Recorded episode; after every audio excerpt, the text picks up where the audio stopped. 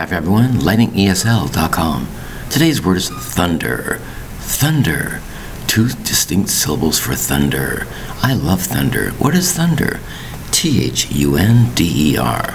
Thunder is that huge sound we might hear in the clouds, up in the sky. It's a loud noise.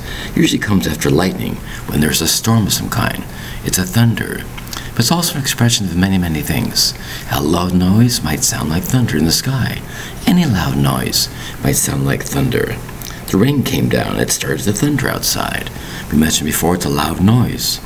You might say, traffic going along a highway, going across a bridge.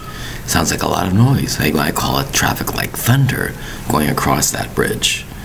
You might also say the expression of a person getting very mad at a group of people and saying their principal thundered he screamed and yelled at something. The word is thunder. T H U N D E R. Two syllables for the word thunder. Thank you very much for your time. Bye bye.